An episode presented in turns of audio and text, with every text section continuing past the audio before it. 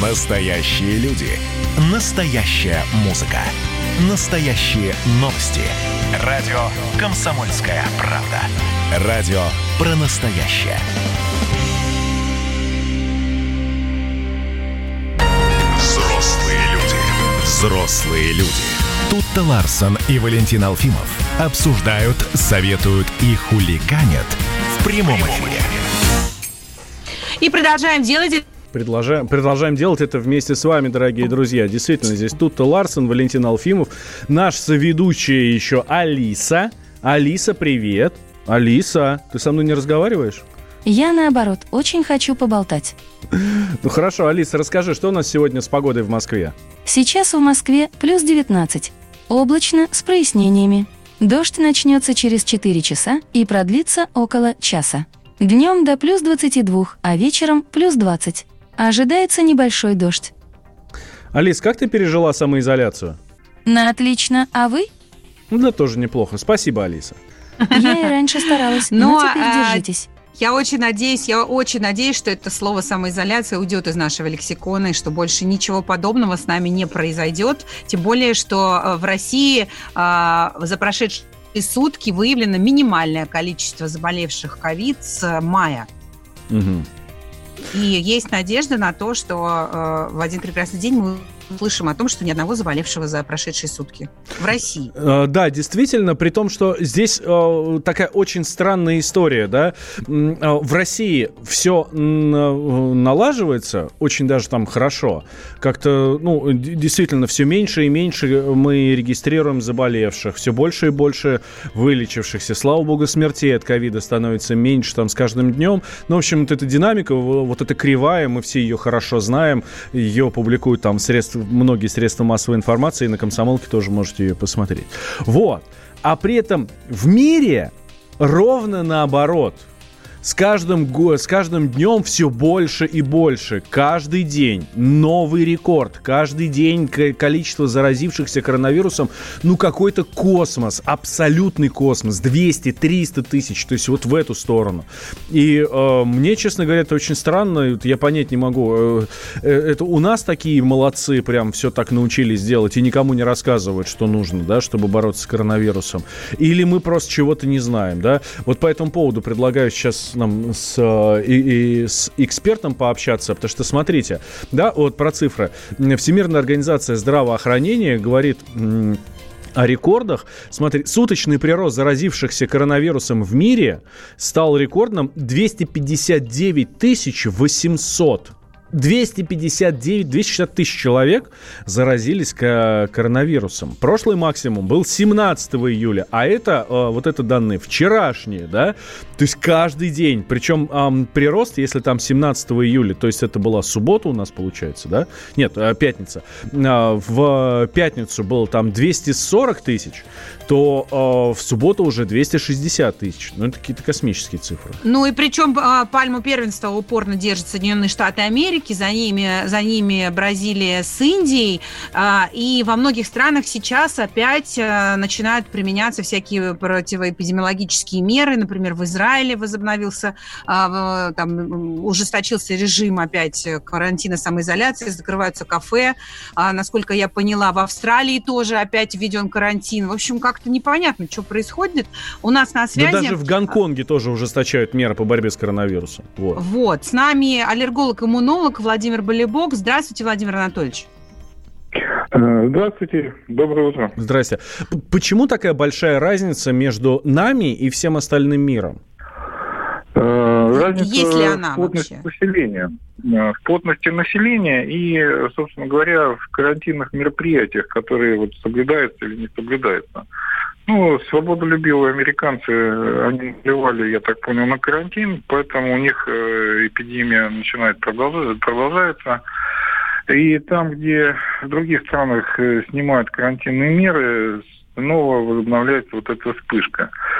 Поэтому теория по поводу того, что южное полушарие, там зима, а северное полушарие, лето, здесь у нас поспокойнее, но, видите, она не очень-то оправдывается, потому что Индия в северном полушарии, а там, в общем-то, ну, растет. Владимир Анатольевич, так, смотрите, бы, а у нас, же, у нас же здесь вот в Москве сняли, ну, не последние ограничения, ну, многие, да, вот с тринадцатого числа буквально, вот неделю назад.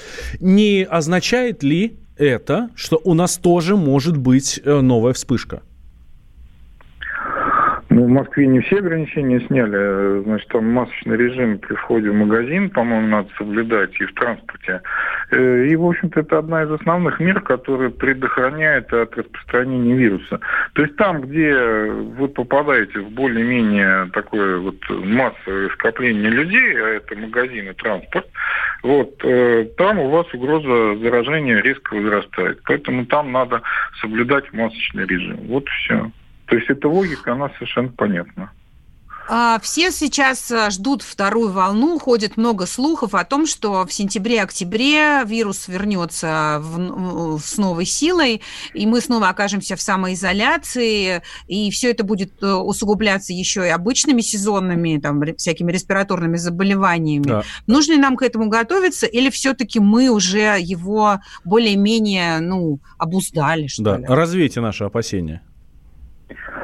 С учетом того, какие цифры приводятся по развитию коллективного иммунитета, то есть там, конечно, есть определенные вопросы к Сергею Семеновичу, то есть откуда он взял цифру шестьдесят, потому что если говорить про гуморальный иммунитет, то он держится в районе двадцать шесть процентов сейчас, постепенно нарастает. Но по некоторым контингентам, вот если, например, отчитываются там дети, то там и до сорока уже дошло процентов антител в крови, какие-то лаборатории дают такие показатели, то коллективный иммунитет развивается, а раз коллективный иммунитет развивается, то вспышка, точнее не вспышка, волна, если пойдет вверх, то она будет достаточно пологая.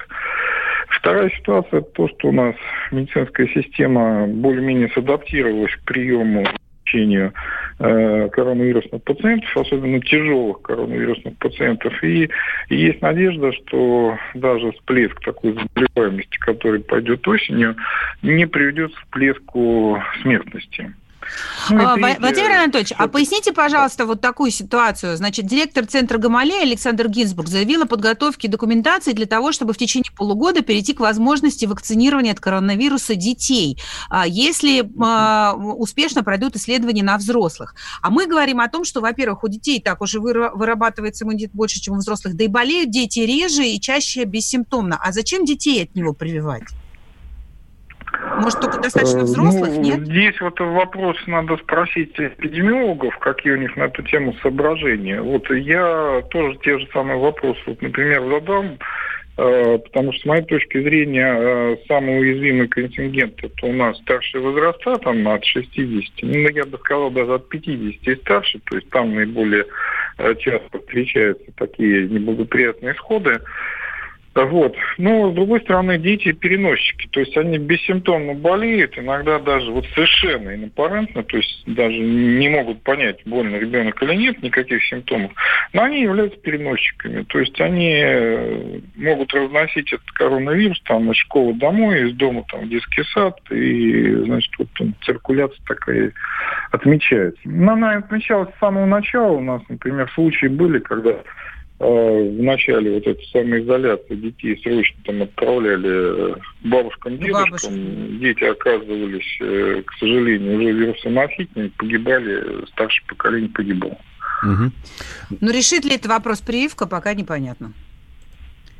Вы знаете, ну, с прививками вообще вот, э, очень много спекуляций и очень мало пока, ну, реальных знаний, потому что, во-первых, ее как таковой пока нет.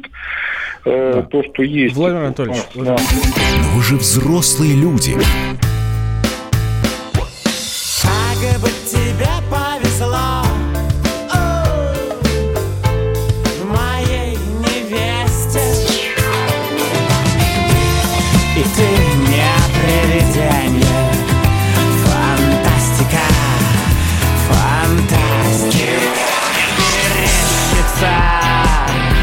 То ли большая, то ли малая медведица.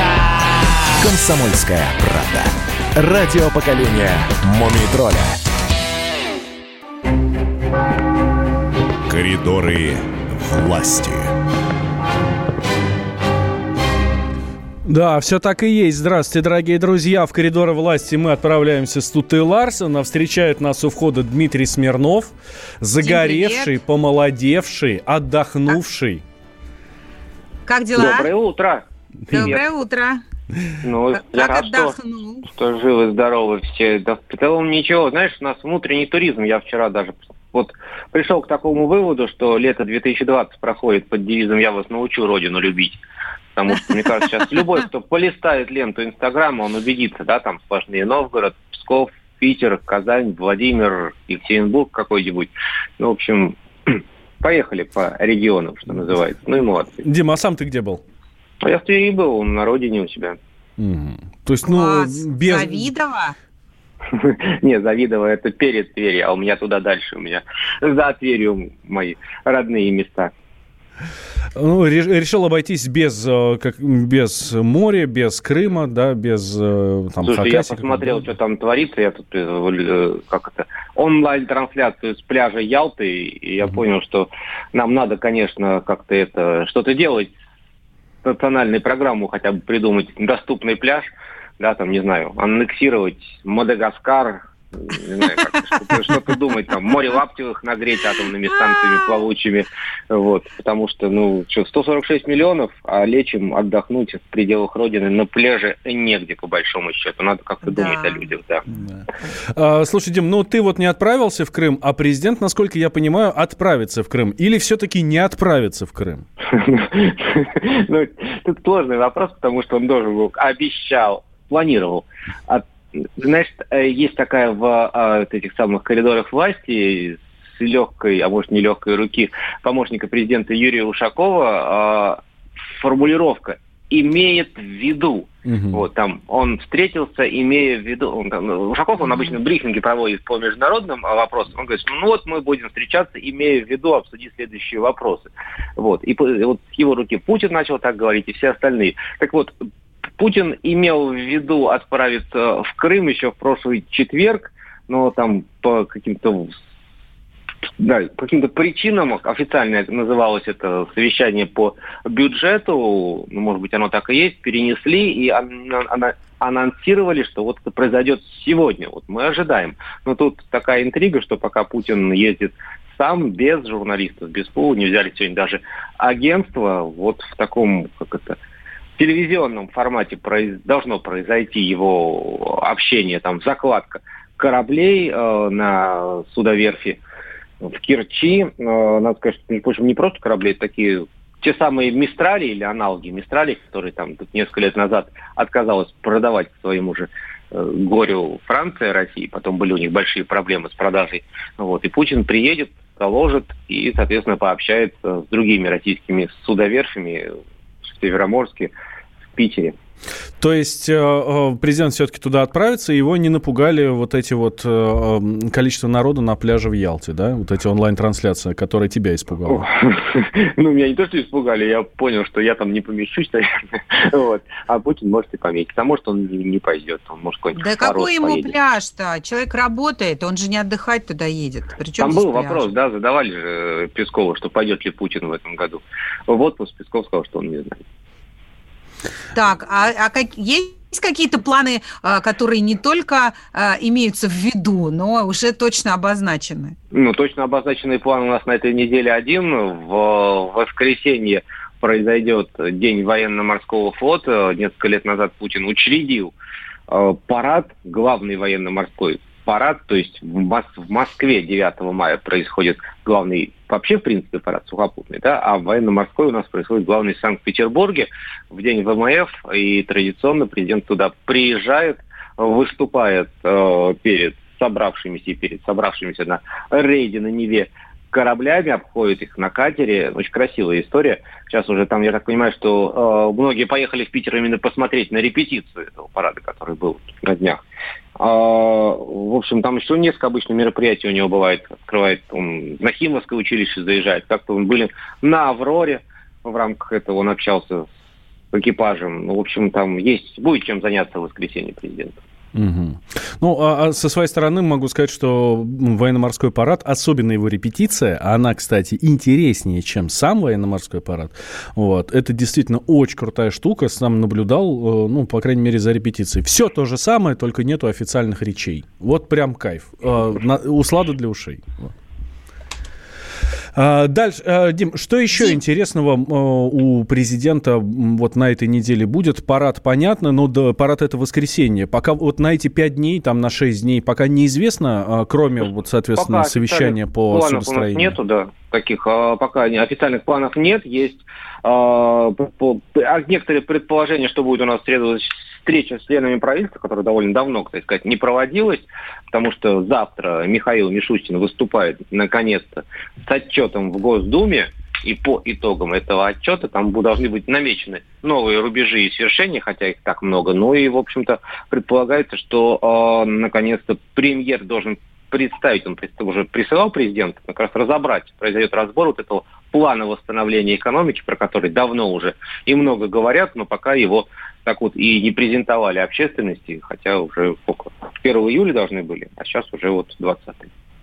Дим, Дим, а еще же тема с Хабаровским в Рио по-прежнему подвешена, а Владимир Владимирович сказал, что он лично сам назовет его имя. Пока тоже эта тема никак ну, не прояснилась. Не да? так, чтобы Владимир Владимирович это сказал, да, Владимир Владимирович традиционно назначает э, в Рио губернатора, вот, но э, тут Жириновский анонсировал нам, что сегодня, в понедельник, это должно быть сделано. Ну, это очень запросто и может быть, это очень дело недолгое, но недолгое назначить, а вот, вот согласовать, подобрать кандидатуру, как-то все обсудить, вот это долгая история. Ну, знаешь, вот для понимания, вот, например, после того, как в похожей ситуации был задержан губернатор Сахалина, господин Хорошавин, там две, два месяца никого не назначали на Сахалин, там были свои проблемы, то есть и ничего, как бы жил, жил полуостров Сахалин, mm-hmm. да. Слушай, а еще у меня вопрос. Ты не знаешь, Владимир Владимирович абрикосы любит? Я ни разу не видел, что он ел абрикосы. Он ничего не выс... никак не высказался по поводу ситуации с, с бизнесменами в Москве? Ну, слушай, а там, там вроде как они... это, ну, давай поясним, что мы имеем в виду, что история вот эта Азербайджана-армянский конфликт, он неожиданно перерос в эту...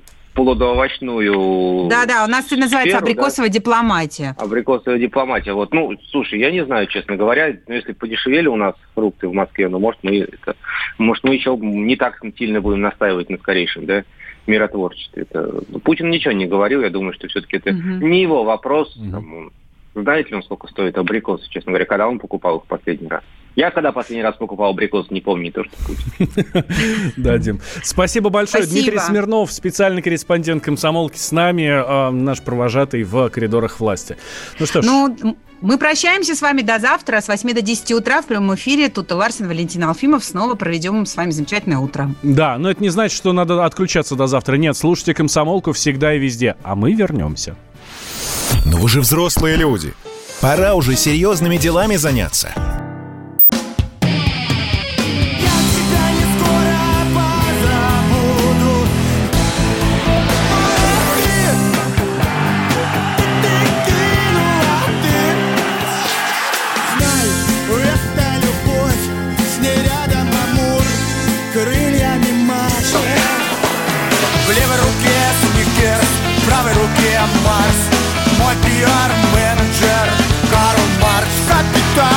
«Комсомольская правда».